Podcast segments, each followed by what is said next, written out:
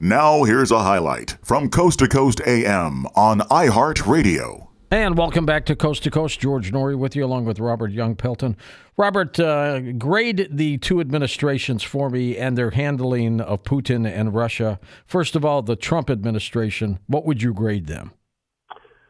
Uh, I'd give them a zero because they allowed Putin to do whatever he wanted. There were very few pushbacks. Now, there were sanctions imposed during. Mm-hmm uh, the Trump administration. But the the policy of the Trump administration was to work with autocrats and dictators, and uh, you know focus on sort of uh, counterterrorism and other issues that they agreed on. What would you grade the Biden administration? Uh, give him a five because he's not out the gate yet. You know, he's been faced with two crises so far. Um, Blinken has sort of said tough things and sort of given the correct signs, but we haven't actually pulled the trigger on anything.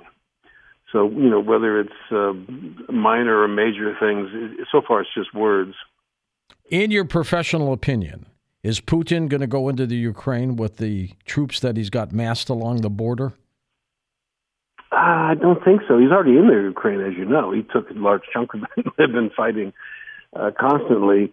Um, the goal here is to push forward and then grab a little bit and then sort of lean back.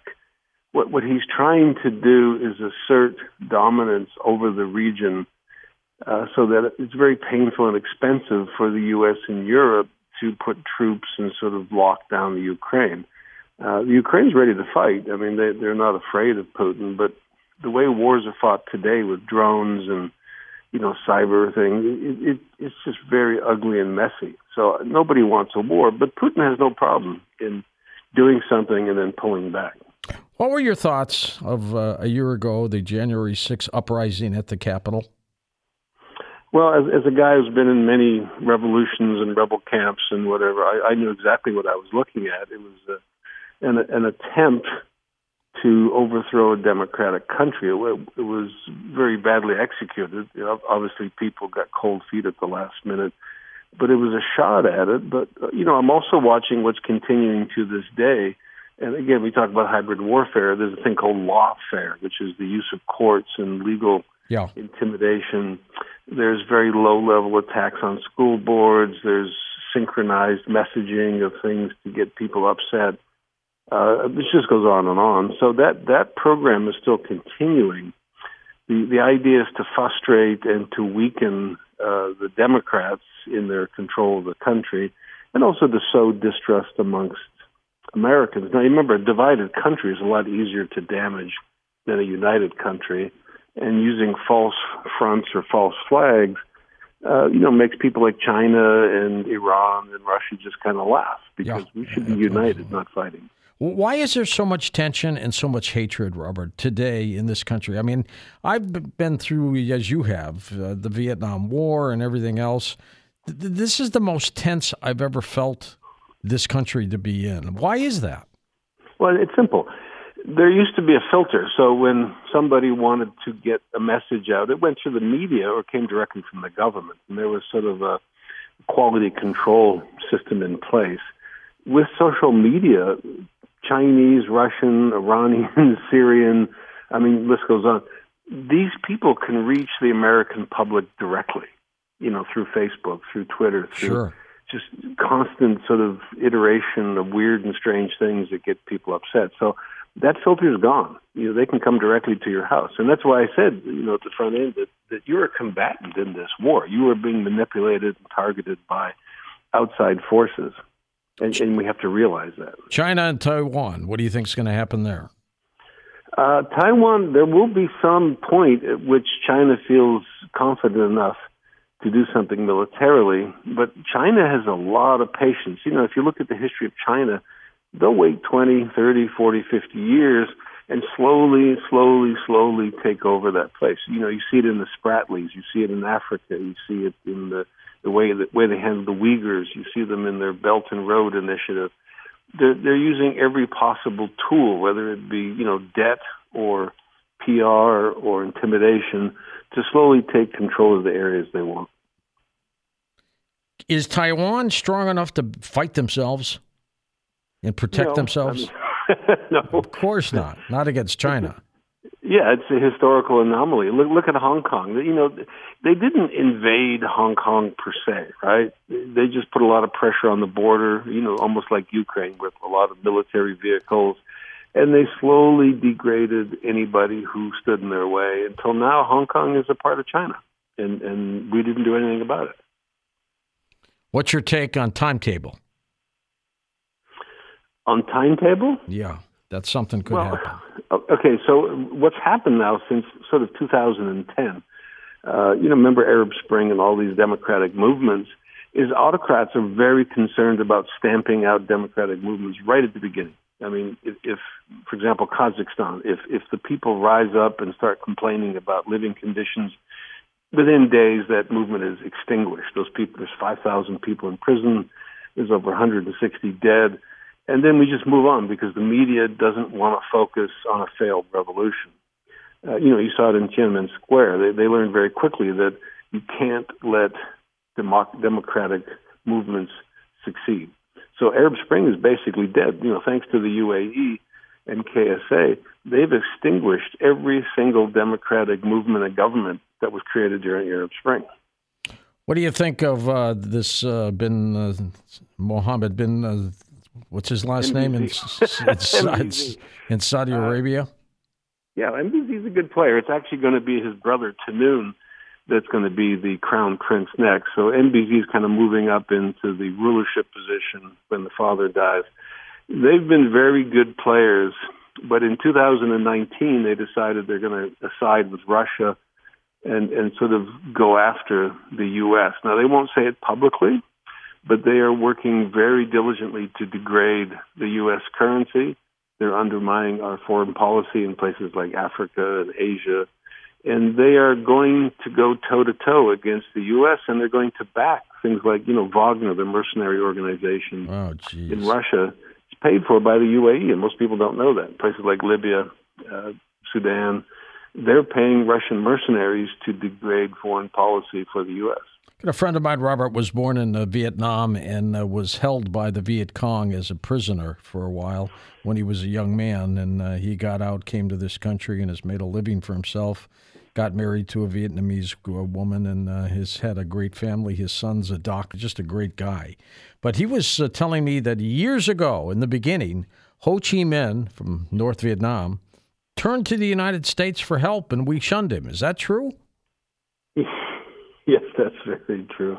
Um, so you got to remember that these freedom fighters, you know, whether they be Castro or Ho Chi Minh, were thinking that the U.S. would back any uh, populist uprising. Uh, in his case, he was fighting the French, right? That's and, Um, we kind of looked at that and then realized, oh wait, you know, he's getting help from the communists, so he's basically our enemy. But for a while there, we we supported a number of uh, democratic uprising around the world. And you mentioned Castro. Batista, who was running Cuba at the time, was a mobster. Right, and and we had, very close. If you've seen the movie The Godfather, it's Oh, yeah. far from the truth. But uh, again, um, they believe that supporting populist uprisings against dictators would be something that the U.S. would support. And if you remember, Che Guevara even went over to Africa to start some revolutions there and help some uh, freedom fighters. So uh, we're not perfectly clean in the idea that we believe in pure democratic uprisings, but what we're seeing now is is President Biden has flatly declared that he's going to support democracies.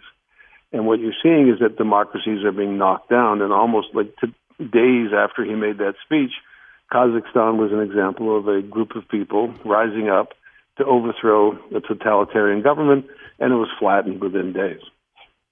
That's amazing work. And you do am- amazing work too, by the way. You're still making knives? Oh yeah, DP Execution knives are still available. Um, you know, I make documentaries. I'm working on the the failed coup attempt in Libya, and doing documentaries about this because you know you remember uh, I was with U.S. Special Forces That's right. when they fought on horseback in Afghanistan, and those guys went off to become contractors, which then sparked my book License to Kill. And now I'm seeing a lot of these same contractors working for countries like the UAE, but actually backing the extinguishment of Democrats, uh, sorry, democratization and dissidents.